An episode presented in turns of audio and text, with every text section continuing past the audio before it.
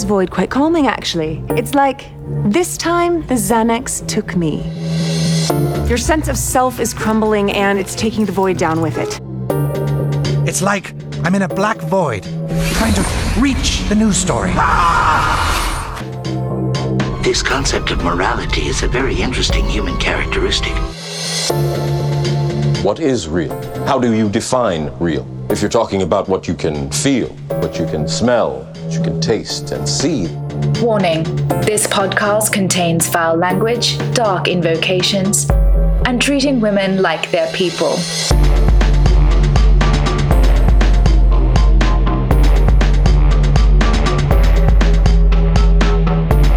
Welcome, friends, to episode 89 of Embrace the Void, where there's a lot of doings a transpiring. I am your host, Aaron, and with me until the Dark Pact is fulfilled is my good friend GW. How are you, G Dubs? Is that like a, a Jedi video game like reference? You saw Which you one, saw that Dark trailer, Pact or the right? The, the new Jedi game that's coming out like November. I mean, I've I've heard stories about how EA might make a game that wouldn't be horribly exploitative, but you know, you hear stories about things like Jedi's. Mhm. You don't actually ever see one though. I don't know. I thought that Jedi Outcast was super good, yeah, I and mean, Force the Force Awaken, no Force Unleashed. That was pretty good. I'm just saying EA has gone to the dark side and not in a fun way. Um so yeah, uh how's things other than uh uh force packs though? uh, things are good. Uh, I have gum demons, but uh, Oh no. hopefully that will get fixed tomorrow. So things are are good. Okay. Yeah, that's I guess was one of our doings that's transpiring. Yeah. Um And you have you have rent demons. yes, I'm um maybe a little weird, especially unusually weird today because I'm doing court tomorrow at 8:30 with Lou to uh, uh argue our case of the uh, the pipe demons. Um and and yeah, it's gonna be weird. Um, that that's the reason, by the way, for folks um to understand we're we're doing a little weird thing today. Um, we were gonna do an episode on like um the Democratic primary and Mueller stuff and like the current state of uh, the void kind of things that we sometimes do, but it looks like there might be a a Mueller report released at some point in the next couple of days. So we were holding off on that. And then, like, with this trial thing as well, I figured it'd be more interesting to fill folks in on the the full story after the effect. Um, but yeah, uh, I guess by the time that folks have heard this, we will have at least um, gone to court and dealt with the situation. But um, it's super stressful because I really don't like engaging with legal proceedings. Um, I don't like being around legal proceedings of any sort. Uh, this will be the first time and this will be like the second time ever that I've been involved in serious legal proceedings. Um, so I'm a little uh, I, and I'm Little guessing you don't count your marriage as part of that. no, no, I'm talking about specifically th- this and one sexual assault case that I testified as a witness uh, back in college. Oof. So th- those are the two. Um, and yeah, like we've never dealt with anything like this before. So, uh, but you know, I've had some uh, good advice provided to me on making sure that I was doing all of the right things. And I think that, um, you know, uh, I think that we have a good case. You've all heard the case over the course of the past several months. Um, so fingers crossed, we'll get a sympathetic judge and we'll uh, stick it to the man, and then we can report back on that. But if we can't, it'll be a voidy story about how a judge told us that we still have to pay rent, even though our slumlords didn't uh, fix this incredibly painful issue. You know, so, so win either way. speaking of the Mueller report, I think that the like darkest of all possible timelines, the Mueller report would have everything redacted except the words Mueller and report. or just no collusion, no obstruction. Just the are word those are the no, six the word collusion, and the word Yes. obstruction. like 300 pages apart from each other. Yeah. Even Yeah. even the word Mueller is redacted, but Bob is okay. Yeah. I mean, I'm I'm like mildly optimistic that like when the Mueller report comes out, there's going to be some stuff in it that will be seriously damaging to Trump and will sort of vindicate a lot of the concerns that a lot of people have had. Um, but it, that may not be the case either. So we may have a bunch of really depressing stories to report on next time. So stay tuned. Um, but in the meantime, we're gonna do a uh, better know a philosopher. Um, and since we didn't have, we weren't planning on this, we didn't have time to do a vote. Um, but this is someone who I think is a, a great choice based on ones that we've already done, uh, and is also a great choice because I happen to be studying with her this semester at Rutgers, um, and she has a lot of really cool uh, ethical issues uh, that she has done serious work on. So it will provide us a lot to cover without too much prep, since I've got to get back to writing uh, my arguments for court. Wee. Well, oh, so I didn't realize that you were actually you've been working with this person. So uh, Mhm. clearly, clearly, you're going to be very biased. Uh, Mm.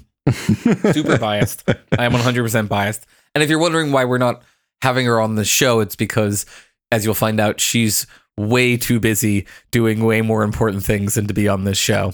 So I'm lucky that I get to be studying with her, um, and I'm happy to talk about her work. And we may we may at some point manage to convince um, the other teacher um, in that class who uh, is also doing really important work, but has done a couple of podcasts and may be interested in coming on. So perhaps fingers crossed about that. I think, therefore I am. Rene Descartes. Optimism, madness, that all well when we miserable. Voltaire. Chicken, Peter, You're just a little chicken. That me, Tommy Wiseau. So our philosopher this week is Frances Kamm. And I'm still probably pronouncing that slightly wrong.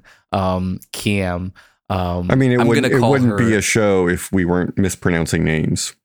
Yeah, and I'm like, and luckily I get to call her Frances because she's explicitly told me that I'm allowed to because I am technically her um, uh, coworker, her uh, as opposed to merely her student.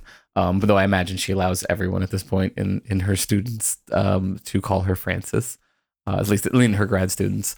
Yeah. Um, But uh, yeah, so uh, she's really, it- like I said, has an impressive uh, range of work um, that she's done, which is good because, uh, funny enough, she doesn't have a very um, robust sort of bio on like uh, resources that I could find, which I think is partly just a fact of her being a uh, still living philosopher. That like this, the sort of bios of still living philosophers, I think, are often very sort of straightforward, just descriptions of where they studied and what they've studied and what they've written on and such. Um, so uh, Frances, um, I can say this at least, uh, studied at Barnard, um, got her BA in '69. Uh, and her doctorate in I know stick with it. 1969 keep on. No, you said Her a doctorate in BA 19 in 69. it's just, I'm sorry. I can't help it. uh, she got her BA in philosophy in 1969 there you go. you feel better now? Oh jesus. Um got court brain. Uh her doctorate in 1980 from mit um she's been a professor as far as i can tell at nyu harvard. Uh she obviously she's currently teaching as well um visiting at rutgers. Um she's also been an ethics consultant for the world health organization. Uh she's a fellow at the hastings center. I think she probably still is a consultant with um WHO, but like she is a substantially engaged, top level, highly published um, philosopher in the field of um, primarily non consequentialist ethics. So, um, I just want to I just want to give a list of like all of the topics that we will hopefully maybe be able to at least mention over the course of describing all the work that she's done. But these are all things that she has done important, uh, worthwhile reading work on. She did she so she like I said she's um primarily a she's a non-consequentialist, and we'll talk about what that means. Though we've talked about consequentialism before, so it's essentially a rejection of consequentialism. Um, in, in connection with that, she's done a lot of work on the relationship between ethics and intuitions. Uh, and intuitions are something that we haven't actually talked about, I think, a lot on the show so far. I did a little bit of discussion about intuitions on the political philosophy podcast um, with Toby Buckle, who we had on this show. Um, but um, we can we should talk a little bit about the the arguments around the use of intuitions and ethics because uh, it's an important issue and one that she's done, I think, some really interesting work on. Um, she's also done work on what's called the doctrine of double effect, which is a question about when it's okay to cause certain negative outcomes. Um, and it's a really that's a really interesting, tricky um, issue that especially comes up in things like euthanasia and abortion, especially with related to Catholic theology and ethics. Oh, that's interesting. No, no, no. I was just I was about to ask for an example uh, where you would want a negative outcome or where it would be okay to accept a certain negative outcome, but yeah. It's it's often it's cases where in some sense the goal is not the bad outcome. The goal is some sort of good outcome and the bad outcome is brought about in a expected but acceptable kind of way. So we can talk about a couple of examples where we might feel like and i ultimately am very skeptical personally. My intuitions go against the doctrine of double effect a lot of the time um, but I do try to look for at least cases where it might seem plausible to some people. Yeah, Um, because it's almost like, you know, by bad outcome, it's almost like you're implying uh, an outcome where someone or someone's suffer in some way. And Yeah, yeah, the classic example would be the the classic trolley problem where you sl- flip the switch, saving five people by letting by killing one person. Right. Yeah. So the killing of that one person is not done as a means to killing to protecting the other five people. And some would argue that because it's not done as a means, it's it's an um foreseeable uh, side effect, right? That makes it morally acceptable. Yeah, or or like for example, um, in, in a less sort of grotesque way, uh, uh, punishing uh, a kid, right? Like if you're a parent and you punish your kid, which obviously puts them through a bit of suffering, uh, but it's for a greater good of of teaching them about morality or something like that. Yeah.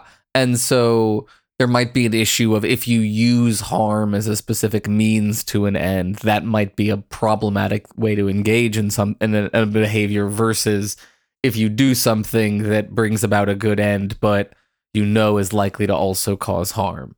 Yeah, Um, and and by so- harm and by harm, just just so I'm clear, uh, I, I don't mean physical harm. I mean I mean like, um, uh, for example, you know, your kid skipped school or something, and so you would take away their phone for a week, uh, which obviously would cause them harm uh, of not having the phone, but it's a punishment in order for them to learn the lesson of not doing that. Yeah, I mean that would Yeah. be the kind of harm that we have in mind, and it's just a Yeah. question of whether it's justified in those kinds of cases. Yeah, and, Um, and so- I just wanted to say that ju- just to make sure it didn't sound like I was saying yes, you should beat your children so that they No. do things correctly. Right? That's not what I mean. Right. but I mean, like, w- w- the, a lot of the, and like one of the things that uh, Frances is famous for is her use of a bunch of cases, her, her work on case studies. Like, a lot, she argues that a lot of ethics is based around doing these kinds of thought experiments, like science experiments, like we've seen, we talked about before with the trolley problems and stuff, where you try to isolate variables and focus in on, um, you know, showing that the intuitions are robust and not just the result of like evolution alone or something like that. So we'll we'll talk about I want to talk about all those things, but let me just mention like the other things that I also want to say are important in the work that she's done whether or not we get to it is um she's done some major work on killing versus letting die as a distinction within ethics. There's a lot of debate over whether it is more moral to let someone die than it is to kill someone. Um, or if there are situations where it's okay to bring about an instance of letting die, where it's not okay to bring about an instance of killing. Um, so I, we'll talk about that some Mm, as well. It's yeah, another like I want to get into situation that one. yeah, intuitions differ wildly on this one a lot of the time. It's really interesting. Well, She's also I- I- done really important work. Yeah. No, I was just gonna say I've been rewatching all of Grey's Anatomy, so like that question is like Mhm. totally on the tip of my tongue right now. I'm sorry, but go ahead. No, yeah, and like the classic flip example of the trolley problem is Murder Hospital, right? Where you kill one person to save five other people, and as often cited as an as a textbook example of the intuitive difference between killing and letting someone die. Where like if a doctor could save five people or one person, they should totally save five people and let one person die right? If it's not a like weird transplant case. So there, there there's a lot of like conflicting, I think, intuitions that are in lo- emerging and that are like sort of existing in the background that pop forward. Um, she's also done work on our good friend super super erogatory um, versus obligatory. Mm-hmm. Yeah, and I've I've been pronouncing it I think slightly um, slightly poorly on this show. I think I've been supererogatorying it, where it's it's, it's technically super erogatory. Oh God, now you're gonna. Oh, I finally got Um, yeah. that word down, and now I've been pronouncing it right. I'm I'm a horrible, terrible, super, super erogatory. super yeah. erogatory. There's a, there's a there's two ers in there. oh fuck me. super erogatory. Ugh. Um, and that's Ugh. my fault. I'm I'm bad at things It- and stuff. I, I think it is super erogatory for you to have to pronounce that word correctly. that's good use. That's a good use in a sentence. yeah. You get a star. um, yeah, and what's really particularly interesting, um, a lot of this this class that I've been sitting in on with um, her and uh, Larry Temkin has been about the intransitivity of ethical obligations, which like short story is like you can get into these weird loops of you would assume that if A is more obligatory than B or less obligatory, for example, and B is more obligatory than C, then like C is more obligatory than A. But it like turns out that it's not, that there are a lot of these weird transitivity problems with regard to questions of like what is the best outcome and what you're allowed to do or not do that come up, especially when you accept the existence of super erogatory obligations. Yeah, it sounds like it's it's a relativity problem. It's the Um, relative nature of A to B and B to C, and the relative nature of A to C is different. Yeah, and and like that's exactly right. And and what she, one of um the principles that she's um that that Frances is famous for, you know, like well known for amongst philosophers at least. Um, none of us are really that famous outside of that tiny world, but like is the principle of contextual interaction, which is eff- effectively a claim that says that like it, just showing that a principle gets swamped in one case or another or doesn't work the same way in one case or another doesn't prove that the principle is wrong that in fact there there's a, a complex contextual situation where sometimes something will count in favor of an action where in other situations it would count against it. Or sometimes the you know relative options make an action obligatory where other times they would make it potentially permissible. So Yeah, it, it's it's a statistical thing, right? Like, you know, you can have uh, uh, something work ninety nine percent of the time, but that still means that one percent of the time it's going to go the other way, right? Is that what you mean? Yeah. Well, sort of, but in the sense, I want to. I just want to. I just want to clarify and say it's not that it like when it goes the other way, it's because the principle isn't true. It's that when put, you know, like this variable on its own has this effect, but when put in context with this other variable, it has this other different. Oh, effect. I see. It's not that the variable isn't an effect in both cases. It's just that it it it factors differently when it's put in relation with other things. yeah, absolutely. So what you get is a really complicated, really like tricky um ethical landscape in which like a lot of competing intuitions exist and it's not always uh, like there may be no um there may or may not be any simple unifying way that we can lay out like here are all the principles that you should follow in this particular case in this particular way. Um so but she does do a lot of work in like laying out specific principles um doing like the trolley problem stuff. She um she has a really interesting pushback on the the Thomson trolley problem that we talked about when we did Thomson, which is um the case where like there's three tracks and you can either kill yourself or kill the other Right. person. She has a really interesting pushback on that that I think we can talk about some. Sweet. Um so yeah, so let me circle back around now to the beginning and start with the most general and move forward from there, which is what I mean by saying that she's a non-consequentialist. Um and she had wrote a really great chapter in um her book. She's done a couple of books um that I would suggest people read. The most recent one is The Trolley Problem Mysteries, um, but also Intricate Ethics. Um, and, uh, you know, her work on harming and not harming is really interesting. Um, so she did this chapter um, on non consequentialism where she basically says that, like, it's a rejection of the view that all of ethics can be reduced down to questions of you know what are the best consequences or what action will bring about the best consequences even if you take into account as like some modern consequentialists do that like the action itself is part of the consequences she still explicitly rejects that and says that like in effect she distinguishes between consequentialism and not consequentialism by saying that consequentialism is teleology. It's a discussion of what would the best outcome be, right? Whereas non consequentialism is a deontology. It's a discussion of what are the right and wrong things you ought to do. And there are cases where Oh, the so- right or wrong thing to do won't produce the best outcomes. So if I were to like dumb this down, could I say that consequence consequentialism would be uh, given uh, uh, these two outcomes, which one has the better consequences, while the deontology would be more like let's explore what options are available. Is that is that a way to say it? Um yes, and when you're exploring them, there are factors that can come into play beyond what we would reasonably call the consequences. hmm Right. So again, thinking back to our example of uh the trolley problem, right?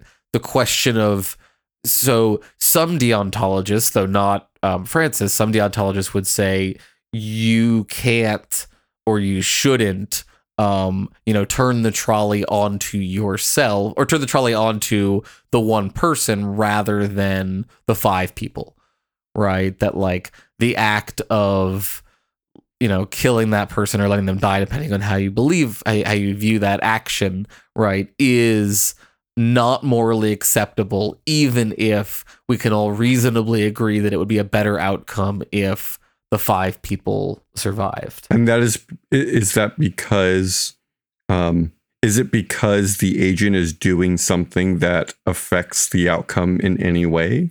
potentially not in the sense that like if by outcome we mean how many people are saved or how much you know where is the suffering distributed it wouldn't necessarily change that but like there are a couple of different factors that like people have often pointed to to explain what the other thing is besides consequences right so one of the simplest ones the kantian kind of one would be that it's it's something about the intention or the maxim, the reason that you do the thing that has an impact on whether or not we consider the action moral or not, what no matter the consequences.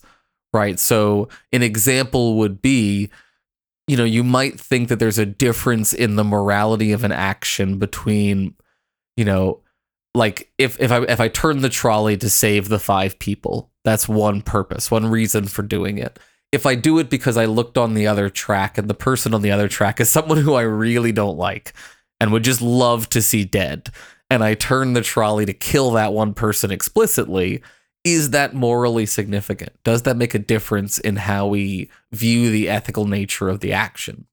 Mm. Oh, that's a good way to put it. And so the deontologist would have a different uh, uh, perspective on that than the consequentialist, because the consequentialist would say, and tell me tell me if I'm off base here. The consequentialist would say that it doesn't matter the intention of the person.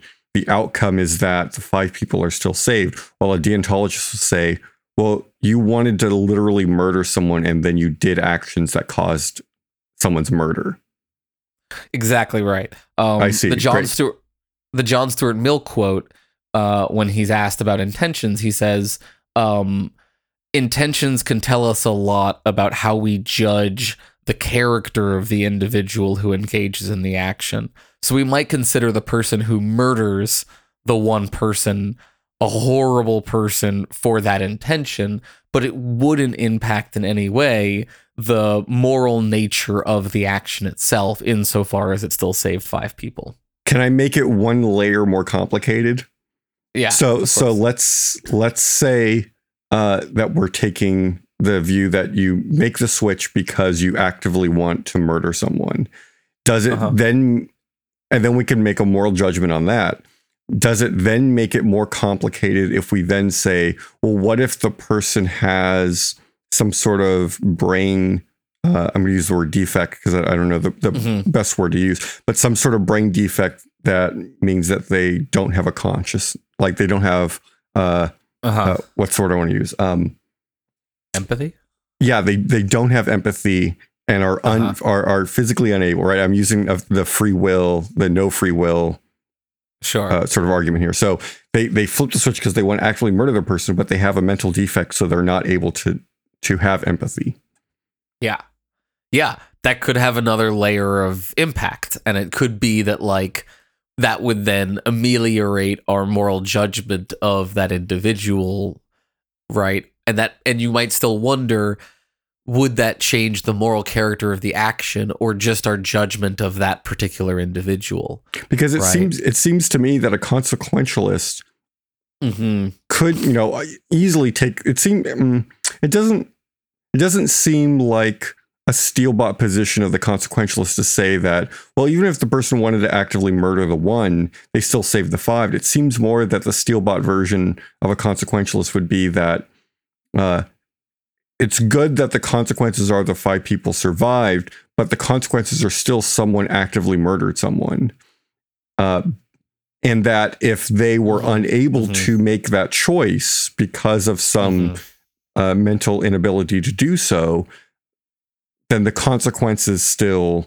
are fine. But if they had the mental mental capability to do so, the consequences would still would be bad. I don't know. I guess like you could go Yeah. a layer deep in complexity. I don't know if that if I'm making much sense of sort of wrapping my brain around it right now. No, yeah, I mean you're totally making sense in that like this is the dialectic, right, between the consequentialist and the non-consequentialist. The consequentialist or the non-consequentialist says, "Here's this intuition that isn't being effectively captured by consequentialism." And the consequentialist will either say, "Here's how we can capture that intuition," or that intuition is BS for this reason and doesn't need to be captured by a functional ethical theory. That's that's the game. Would you consider yourself, since you're a no free will person, are you more of a consequentialist than a deontologist? I would consider myself a non-consequentialist because I believe that in any you know like if we're if we mean consequences in a useful way and I think that there is a sense in which consequences absolutely do matter and like the non-consequentialist will 100% say consequences matter as part of our ethical calculus and sometimes they do swamp out these other like like if the choice were between all of humanity and one person on the other track Frances is going to say absolutely flip that switch. You have a deep moral obligation to flip that switch. So like numbers matter, that kind of thing, right? Yeah. But Yeah, I, As I, I, I would agree. I would agree matters. that Yeah. that the context and the situation do really matter. Like, absolutely, I, I think that's 100 percent correct. Yeah, and we'll we'll talk through some other examples of and like the truth is I'm not super sympathetic to a lot of the common deontological the conventional deontological distinctions that are often used to show like this distinction can't be effectively captured by consequentialism. But I do buy into the larger project of we need to talk about more than just consequences if we're going to give a robust enough account of ethics to help people flourish properly. So like if that makes sense. Yeah. Um so like yeah, the other one that I mentioned, right, um is the doctrine of double effect. Um and and Frances presents um, what she calls the doctrine of triple effect, which is an attempt to try to revise the doctrine of double effect, which she thinks is largely incomplete and I also think is largely flawed. So again, the idea here is um, there's a difference between you causing or using a harm as your means to bring about a certain good end or Wait, wait, I'm sorry. I'm sorry. I'm sorry. Hold on. Yeah. Say that one more time. yeah um there's an there's an ethical difference between um actively committing a harm in a sense Mhm. right? Engaging in something as a harm to bring knowingly, about. knowingly committing a harm in Yeah, order to bring about something good. right knowingly using a harm as a means to bring about a good end. Hmm So there's a difference between that and okay. between that and bringing about a good end where you know that doing so will also lead to a harm Mm. Can you can you dig into that a bit more? Yeah. So I'll give an example in the trolley again. Right? We're just gonna stick with the Yeah, trolley. yeah, yeah, no, long, it's good. Right. So some people, I think the majority of people intuitively think if I can pull a lever and flip the switch and and like kill one person to save five, that's acceptable. But if I push someone onto the tracks to kill them and derail the train in the process, that's morally unacceptable. Right. Yeah. So it- yeah. We we've gone over that before. Yeah. Right. And so in, it, there are a couple different ways you can understand the doctrine of double effect. Um, one of them is in terms of intention. What are you intending? Are you intending to bring about the harm or the the good that comes about as a result of the harm? Um, or another way to put it is, are you using the harm as a necessary means to a certain end that is a better outcome? So the pushing someone onto the tracks is using them as a means in a way that turning the trolley onto the other track is not using the other person as an as a means because and we know this because if there was no one on the other track right you would still totally flip the switch and turn the trolley onto their track right so you you're not necessarily required to use their death as a way to bring about the um the out the, the intended outcome essentially I wonder if. Uh, so I'm going to try to pick at it a little bit. So ju- Mhm. just to play devil's advocate, I wonder if it more has to do with uh, uh, human connection, and by that I mean uh, we agree because we've agreed on this in the past that if there's a very big difference between me pressing a button which launches a missile way up in the you know way up in space that comes down and kills one person thousands of miles away on the other side of the globe there's a difference between that and me putting my hands around someone's neck and killing them Yeah. That there's an intimacy problem between those two even if in both cases the uh, intention was the same and and the outcome was the same so i You so are- so go ahead No, you're just on fire today. I just wanted to give you credit for like this is absolutely the next step of the argument, and you're just laying it out beautifully. Did you have anything else you wanted to say there? No, no. It, I was just Yeah. I was going to keep elaborating if it didn't make sense, but yeah. No, no, you're totally crushing it here, right? So like the the natural pushback that a lot of people have to the pushing the person onto the tracks example is you know, my reaction, my intuition why this is immoral in a way that pulling the lever isn't is because of the up close nature of it, right? And there are evolutionary psychologists who uh, you know, in, in conjunction with people like Peter Singer, consequentialists, who will say, you know, this intuition is just uh, a- an evolved bias from spending most of our time, you know, dealing with people up close and personal as evolving creatures in small communities, etc. Right? Because we know Which is a reasonable because, pushback. because we know that even just hugging someone, that physical contact actually like changes our brain chemistry. Yeah, absolutely right. And so like Um, and this is a the to me one of the best examples of the why I wanted to say that we wanted to talk about intuitions and their role in ethics because myself included, right?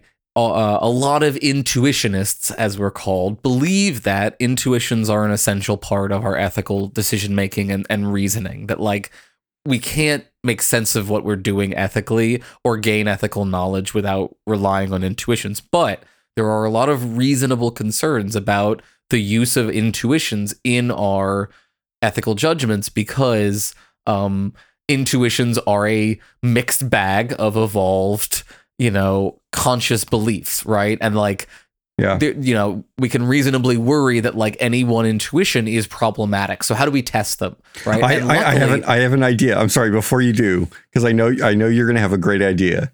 Uh, that that I have probably the answer. yeah, you probably have the answer. But let me think. All right, let me come up with a trolley problem that may Mhm. uh, uh, be a good way to test this. Good. Right. Yeah. Do that. So so standard trolley problem five and one. Right. Here's the difference. You can either in one situation you press a button where a robot throws a lever on the train that kills the one person, or you press the one button and that robot on the train pushes someone off the tracks, which saves the five people. that is exactly the response that Frances gives. Yes. That is I mean she uses she uses like a like a um you know like a pushing system. I'm pushing you know, but it's like it doesn't have a robot, but it's still it's exactly well, like, clearly you know, I am a better philosopher than her because I have robots in mind. And here's the cool part, right? Because she's Frances, she uh, you know pushed back on Singer with this argument and said you should get your friends, the psychology folks, to do a study of people and ask them how would they feel about pulling the lever if they knew it meant pushing the person onto the tracks at a distance. And what do you think they found? uh, I don't know. They found that people were still against it. Hmm. So what does that mean? Uh, that there's something. hmm. That's a good question. It's. hmm. Right? If you're There- okay, if you're not okay with doing it at a distance, no, no, no. that? I no. I think this is what it is. That you know, by pulling the lever, which changes the train tracks, right? This the trolley is in motion. It's this unstoppable force, and you are just redirecting this unstoppable force, right? Mm. While pulling a lever which pushes someone, right? It's it's it's the contact, right? It is it, it's this empathy, right? Putting yourself in that person's shoes of like Mhm. having something make contact with you that then results in your murder is like Mhm. totally different than you know it's it's it's the difference between I'm going to save your life by jumping in front of the bullet that's hurling at you and Uh-huh. I'm going to just take a gun and put it to me and shoot it. okay. Um, I mean, I was sort of on board with you until the last, very last part. Yeah, no, it was was 'cause I, mean. I, I do think that, like, I mean, like one thing that Frances talks about is that like there are salient differences between like train is already in motion, like what do you do versus like it hasn't even started yet. Is there a difference in those kinds of situations as well? Um, I mean, the funny thing about Frances is that like she will say herself that like she has never met an intuition she doesn't like. Like she she but like she does push back on certain intuitions. And that's another big problem with the with the debates that rely on intuitions is you want ethics to be ideally universal and like people don't all have the same intuitive responses to these arguments. So like if you don't have anything more than intuitions to back it up, can you provide a fully universal or, or are you obligated to try to provide a fully universal account or can you just say some people have defective intuitions Some Right, people so suck. some people might suck right but another thing i wanted to point out that like you you took a different approach on that which i think is an interesting one a lot of folks normally get into a place of like killing versus letting die as being a, that really important morally salient distinction i mentioned that one right where it's like um It's an you know- intimacy thing. well, it might not just be in Like, here's the other thing I wanted to push back on you a little bit and say that like one major consequence of that study, I think, is um, it's not an intimacy thing. It's not just that like being up close and personal is what is causing us to have a one reaction in one case, but not in the other. Like, if you take the personal out of it and make it levers in both cases, people still have different responses. Uh, maybe not everyone. Maybe some people don't. Maybe some people change their response in those cases. But I think that like a lot of folks, you know, it's not just like a priming issue either. Another thing that the psychologists will say is that like, well, if you ask one trolley problem first and then another one, you can prime people to give quote unquote what they would think are consistent answers. Right. Mhm. So if I get you to like agree that you don't want to push the person yourself, you're also likely to agree that you don't want to pull a lever to push the person. Well, what about Um, what what about like let's say that it's a trolley that's moving incredibly slowly and it's you know five people that are tied to the track and one person tied to a different track, right? And your options are like we, we will agree that just for this moment that pulling the lever uh, is the morally right thing to do. Let's let's just use that Mhm. premise for the moment, right? So pulling the lever Okay. so it, so it kills the one person is the right thing to do Uh huh. or killing or having the one person die is better than having the five die. Let's just assume that. Yeah. So let's say you have two options. One option is you pull the lever, the tracks go over, and the trolley is going to run them over very slowly. They'll have a slowly painful death. Or you could Uh-huh. shoot them in the head with a gun and it will Uh-huh. kill them instantly. Yeah. Yeah, and maybe in that case, you you shoot them got in the head. so excited. I mean, like that's that's the contextual interaction idea, where it's like something that would be horrible before shooting someone in the head might become morally obligatory if like they're about to be eaten by reavers, right? Like or about to be slowly, slowly killed. Like so, it might be the case that you know that we want to reject the doctrine of double effect and say that like it doesn't make a substantial difference if you use this thing to bring about like if you if I deliberately kill someone who's in constant unending pain with a deliberate overdose even though that's a case of killing and not just letting die. So the, the killing versus letting die is where the doctrine double effect often is like put forward. It's like it's okay to withhold life support that will cause someone to die but it's not okay to give them a lethal dose. Yeah, it's I the think that's mostly yeah Yeah, yeah, Exactly. it's the Kevorkian thing, and like I am very, I, I'm very much on the side of uh, doctor-assisted suicide in very specific cases where someone has like terminal a terminal illness that cannot be cured, and they're going to go through a, a great amount of suffering, and like you know you. I, I think that there are ways of regulating that, but like uh, going away from the regulation part, I think that that is something that someone should be able to do and decide is to reduce their own suffering. uh-huh But but that but that's that's more about uh, self agency. I think that'd be the And right way to put um, that. That's another interesting question that also gets into like supererogatory versus obligatory and the trolley situation and the like the hard case that I really personally struggle with, which is the the three person option where it's like five people or kill yourself or Mhm. the one other person.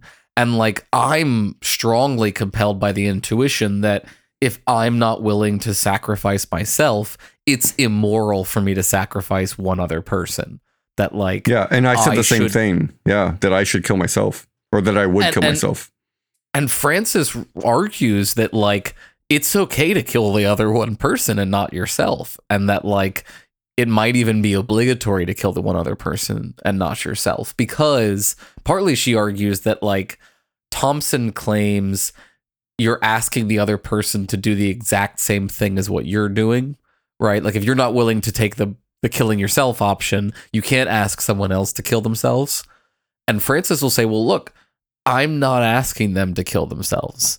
I'm killing them, right? There's a difference between being willing to sacrifice yourself and and being killed for the sake of some greater good, right? And and so like she argues that there's a morally salient difference there. I'm I'm still a little skeptical of that personally, but like I see, I agree with her that there is a difference between those two things. I'm not sure that it's enough for me to justify feeling like it's okay to kill the other one person. But she presents a counter, um, another thought experiment, um, to like test the range of that intuition, where she says, like, imagine this situation, right? You're a lifeguard on duty, and you have the option of swimming over to five people who are drowning and saving them, or swimming over to one person who's drowning and saving them, right? Or like saving the five people by throwing them a life preserver that you need and drowning yourself, right? Mm. So there, are you saying there's three options there, or are you saying Three options. Yep, it's the Oh. same three options, right? You die to save the five, or you swim but over you can and save the five? You can save the five and yourself, but it's the same numbers, right? It's the same, like, but it might feel a little different turning a trolley onto someone versus just not swimming over to someone and, and saving that one person instead of the five. Wait, this this doesn't make sense. I'm sorry. Yeah, okay. Just so just so it's clear. So my options are: I can swim to one person and save them and myself. Uh huh. I can swim over and save five, pe- five people and myself, or I could Uh-huh. save five people and die. Yes. It seems exactly. like like that is the worst of all options. Like why Save would you po- and yeah, die. yeah, why would you choose if you have an option of of not dying and saving them, why wouldn't you do that? because I mean, well, that's uh, here's what I'll say. That's the same option as in the trolley case, turning the trolley onto yourself and dying to save the five other people plus the one other person. Oh, that's the part I was unclear. So you Okay, could- sorry. So you could save the five and the one, but you die. Yes, I'm sorry, I got that wrong. Yes, Okay, you could save, okay. you could save everyone else except. I was like, that doesn't make sense. yeah, sorry. That's that's my fault. I got that. uh, Like, yeah, yeah. So the again, it's the idea of trying to hold everything constant, but get a different intuition out of it. And, well, like, well, I think actually, I think that here's where I'm going to poke a hole in it. Um, I, I actually know some people who are um, uh, work in fire rescue because I actually Uh-huh. considered going into um, uh, being like a, a person that does rope rescue, where you actually like if someone is stranded on a cliff or something, there's a special group of people that go to rescue those. And so I, I Uh-huh. was I was talking to a person who does this, and he said that the number one rule when it comes to rescue is that you never put yourself in a situation where you become the victim, meaning that like you never put yourself in a situation where you have to be rescued. So I say that to say that in the instance of the problem you you just said, it's not just the five and the one and you die. It's also the future people that you won't be able to save because you don't exist anymore. Yeah, and and like you're totally right. We haven't even like scratched the surface of special obligations both towards people who you have a particular moral responsibility towards or a particular contractual responsibility towards or like you know role specific responsibilities. Like if you're a lifeguard should you do x instead of y because that's the lifeguard code or something like that right? Yeah, like it, it's almost like if all you- of that factors in. Mhm. It's almost like if you were to do the three way trolley problem and it either kills five people, kills one person every year for the next 50 years, or you die. You know what I'm saying? uh-huh, It's like uh-huh. it's a trolley that goes on in Yeah, like yeah. for 50 Yeah, yeah. years, and every Uh-huh. year it kills one person. Uh, Yeah. And and that could be a case where like the consequentialist would say, "Ha, we can actually explain why you ought to do this thing that appears selfish because it's actually produces the better outcomes." yeah. Right? So you could tie it back around um to that. So yeah, um we're running a little short here, but I want to like let's see what else we can cover here in the time. Like that's what I mean. There's just so much amazing stuff that that she's done. Her um her writing is often quite dense because she is incredibly brilliant and it's it's often hard to sometimes follow exactly um sort of the complexities of her thought experiments. One of the other things So that is she, is she more of a continental philosopher or is she more of an analytical? no analytic Analytic. philosopher. Yeah, okay, great. Strong, strongly analytic. We always we Um, always make sure to put the context of those two categories in our philosophers. Yeah, strongly analytic and like studied with and engaged with folks like Parfit and Nagel and Scanlon, a lot of really important people as well within uh, the tradition. Um, she has some really great pushbacks on um, Derek Parfit's uh, ethics, which we haven't really covered much at all yet. We'll probably eventually talk about him more for his discussion of personhood um, than his ethics, um, because a lot of folks are interested in like his his theories of bundle persons and such. Um, but yeah, so like twins and, and triplets or th- th- that you're not like a Bundled discrete persons. entity, but just a bundle of features, very much like Hume and the Buddhists. okay. Yeah, A bundle right. of features. You're just a bundle of features. I mean, like I got nothing else. You're just a bundle of features. yeah. Um, that sounds like something on a Valentine's Day card. Yeah. So let me, um, with the time we have left, let me, let me see if I can lay out this really interesting argument about uh, the intransitivity of ethical obligation, um, which like the, transitivity is stuff that's rel- like these transitivity debates are relatively new to me from this um, semester, and I just think they're super cool in the sense that like they raise another huge problem for the things that I care about. You mean which is what super uber cool? Super super eroga orgatorily cool um yeah so and, and this um example involves supererogatory versus obligatory versus not obligatory so those three features are going to be sort of used in context here right something that you want to do something that you're obligated to do and something that goes above and beyond your obligation Mhm. Okay. Um, so the problem goes like this, right? It seems like it is morally acceptable to pass, to skip out on a duty, a moral obligation to do something supererogatory. Right. Yeah. So if if I have an obligation to meet you for lunch and I can stop and save a child, but in doing so I'll I'll miss our lunch meeting or something. Like Yeah. it is morally acceptable for me to do that thing Yeah. right? Uncontroversially, it seems like, right? Also, right, it seems like it is morally acceptable for me to choose not to engage in a supererogatory action in exchange or, or and, and, and it, sorry and instead do whatever i want right? So like Yeah. i'm on my way to see a movie and i see a building on fire and there's like people caught inside right? It would be supererogatory for me to run into that building and try to save people Sure. I can reasonably continue on my way and go do the thing I would do, and no one would consider that unethical. That's the nature of supererogatory actions, it seems like. yes. Yeah, I would agree with Right. all that. Okay.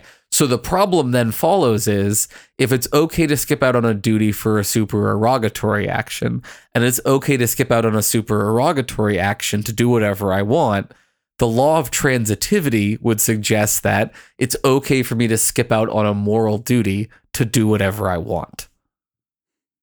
Well, no, because if we are if we're saying that if we're defining supererogatory as going above and beyond what is uh, required of a person to do or an entity to do, uh, morally speaking, then uh, it's it's what all we're saying is that like you are not required to do that moral thing. Right. But Am I missing? Like seem- I, I don't know. It seems it, this seems obvious, and I, maybe I'm is like missing a- something. I mean, this is like a philosophy problem, and so it may not immediately take hold with a lot of interest for like, fo- but like, here's the basic idea, right? This is sort of like, uh, if I can pick, um, B over A, right? If it's acceptable for me to choose option B over option A, hmm right? And it's acceptable for me to choose option C over option B. It follows, it seems like, that it should be acceptable for me to choose option C over option A, Yeah, right? It's a basic transitivity situation. It seems Yeah. like if you assume that acceptability of choosing is a purely transitive property in that kind of sense. I guess Right. then, then the way that you set up those two examples, it didn't sound like a A to B or a B to C, oh, a B to A and a C to B thing. it's basically saying if if you think of A as uh, the moral obligation, B is supererog- supererogatory, and C as doing whatever you want, right? It's okay to pick supererogatory over duty, and it's okay to pick doing whatever you want over supererogatory. But intuitively, Oh, I see now. okay. intuitively, we don't think it's okay for you to pick doing whatever you want over your moral duty. I guess I guess that it um it's okay for you to go into uh to not go into the fiery building um Mhm. because that would be supererogatory. Um and it's okay for you to you know uh save a girl who's about to get hit by a car um if it means that you miss a lunch date. Um Right. but it it wouldn't Mm-hmm. I see. Yeah, yeah. Sorry, I'm just wrapping my brain around it now. Yeah, it wouldn't be okay to blow off the lunch date for the sake of me going to go see a movie or something. Right, but then Right. so then just to pick at it a bunch, right? Is it? I guess it, it makes me want to dig into like what what do we mean by moral duty? Like what is moral duty? Because Yeah.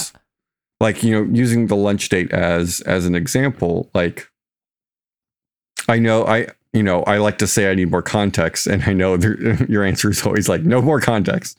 Um, Well, but like Frances would love that answer because like she loves context, right? Contextual interaction is her jam. Um, so Yeah, like I she would I- agree with you. Yeah, I just I guess that like lunch date is not like with a trolley problem, it's specific without being contextual. That makes or it's Uh-huh. contextual without being specific. Right? It's Uh-huh. five people and one person and you're on a trolley, right? It it is and like with lunch date, it's like, all right, so I probably know this person. I, I don't know. I just like I guess I Yeah. just don't like that example. And I mean, like, again, there's a bunch more, like, you know, all of this natural, like, well, what about this, like, variable that you're not accounting for, that variable? Like, that's the game, right? Mhm. And, and, and some will argue that, like, because the, the non-consequentialists are always there with like another explanation, another principle to explain why this intuition is coming out weird in this case or not, or something like that. Like some people get worried that it's just a bunch of ad hoc rationalizations for like feelings we have about these different situations where like these are just a bunch of just so stories that that keep trying to explain you know what could just be like intuitions that we have because we happen to have evolved in a world where you know killing is a lot a much more prevalent activity than letting die or something like if you had a Well, lot and more all- opportunities.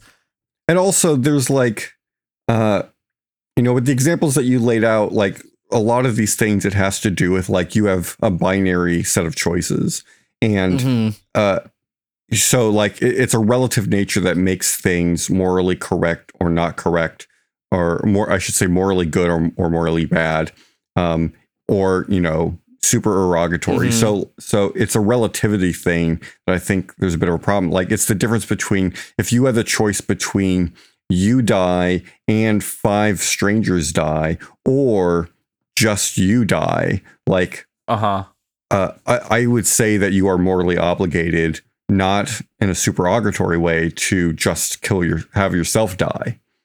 uh-huh You see what I'm saying? And so, uh-huh I I- so then I don't know. It seems like it seems like that idea could get fleshed out into Yeah. different examples. I mean, look, like you know, I'm almost on I'm- board. I, I'm and like there's a lot more complexity to all of this, and I, I feel like we should we should try to wrap it up. But like, um, you know, anyone who's like, well, what about this thing or that thing, or anyone who's like, well, this is all just feels like a bunch of nonsense. Like I understand those reactions to it, though I am sympathetic to a lot of these, uh, uh, to, to like the use of intuitions, even though I often disagree with like some of the intuitions that a lot of people seem to have. Um, I think that it's important to try to see if we can come up with some sort of consistency as well as appealing to the kind of plural foundations that you and I have talked about before. Yeah. Yeah, and I, I mean, like, I think just Frances is just really, she's she's super hilarious too in person in class. Like, she spent the first half of the seminar when the other person was teaching, like engaging in some of the the most brilliant heckling that I've ever seen. Like it was very loving. Like they're clearly you know they're long term friends and and like, but it was super like here's this page in your book where I disagree with this one specific thing, and then like a bunch of hilarious mugging. Um, but like she's also hilariously self deprecating and uh and use you know will say things like David Parfit's uh Der- sorry Derek Parfit's um uh ethics she reads to her like Meshuggah which is uh crazy in um you know in uh Yiddish Yeah. so she's just super funny and like um and and she just done a lot of very solid work in in the course of her career so Yeah, she sounds awesome. Cool. Cool. Cool. We got this.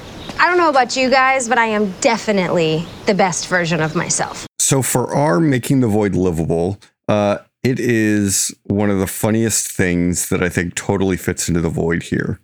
Uh, it is a game, and the game is like one of those choose your own adventure books. Um, so it's just a purely text based game, and uh, I'm going to just read the very beginning of it. When you wake up this morning from unsettling dreams, you find yourself changed in your bed in a monstrous vermin. You are Jeff Bezos. and so the game is a uh. series of like, it's all just text, there- there's no other visuals. And you basically go through and find out that you're Jeff Bezos. And like, you know, the first thing it says is like, you know, you, f- you wake up and you're Jeff Bezos. What do you do? And your options are I go to the bathroom, I scream and sob. Uh, or I'm sorry, first option, I go to the bathroom. Second, I scream and sob with terror over the unnatural event. Third, I spend all of his fucking money. So, like, essentially, in one way or another, you wind up like trying to figure out how to spend your money, and your net worth is 156 billion dollars, and you get to make choices like uh, repair Puerto Rico and how much money that would cost, pay for the border wall and then not build it, pay personal taxes, uh, end homelessness in the United States. So it's just this super hilarious game where you uh, realize uh, one thing, which is how terrible capitalism is, and how people who have an unreasonable amount of money could solve so many world problems and don't. Uh, and then also it just like there, there's a bunch of different endings. There's like a good ending, a neutral ending, and there are a couple of secret endings. Uh, I've only been able to do the good and the neutral one. I don't know about you, Aaron. I, I've only played through it once and I got the neutral ending um by by striving to uh spend all of Jeff Bezos's fucking money. Yeah. Um which is a challenging task. They really convey to you the difficulty of successfully spending this individual's massive, massive wealth, which was, you know, like I had heard about this game before and I had heard it was just like a funny, you know, ha ha ha, it's impossible to ever spend this much money game. But when you suggested it, I actually played through it and it's it's got some really funny, very dark, like stories that go on as you try to, you know, like spend his money and like people try to prevent you from doing it. And like you make money back while you're like trying to spend, while, while you're like stuck in jail because people who spend, you know, you spent too much of your own money. Um, so yeah, I really love it. Um, I'm definitely to try for a couple of the other endings, though that involves doing something other than just spending the maximum amount of money, which is what I did on my first playthrough. I just found one that I didn't see before, which was buy Twitter and and then delete your account. So you buy Twitter for 50 billion, way more than it's actually worth, but you'd rather get the acquisition over with quickly. After you ban the circus peanut in the White House, you also get rid of Jack and Nazi and all the Nazis. Good riddance. I mean, I wanted to point out, like, speaking of void news, um, Jeff Bezos just settled his divorce, uh, which came about as a result of being outed for having an affair. And from what I gather, he said he's you know something into the tune of thirty-five billion dollars that is going to his now, I guess, ex-wife. Um, and he's still the richest person in the world. yeah. He's he's got so much money he can pay thirty five billion dollars for sex and still be the richest person in the world. Which is why it's hilarious to me that someone like Donald Trump is trying to fight this person. Yeah, seriously. Like one of the things is reboot Mythbusters. Another is like pay off a thousand graduate students loans. Mm-hmm. Fund 10 animal rescues for four years. Mm-hmm. It's just so good. So this is making the void livable for me. Yeah, no, it's super it's super fun and everyone should play through it. Yes. Uh 2017 he became the world's wealthiest person with 151 billion dollars at this point. Yeah, ridiculous amount of money. So we'll we'll put a link to the game in the uh, show notes so that anyone that wants to play it can do so. Yeah. And um isn't it great having GW back with all these amazing questions and responses? never never never leave us again. I think I think it is supererogatory for me to uh, ask a question. But but it's the best kind of supererogatory. Oh, okay. Uh, I guess I'm just gonna do whatever I want. do do do what you I do what I want. Whatever, I We do should- what I want. We should do the Cartman uh, theory of ethics. Oh wow, that would be good. Cart Cartman and, and the sociopathic ethics. The philosophy of Cartman. That'd be dark. Very voidy.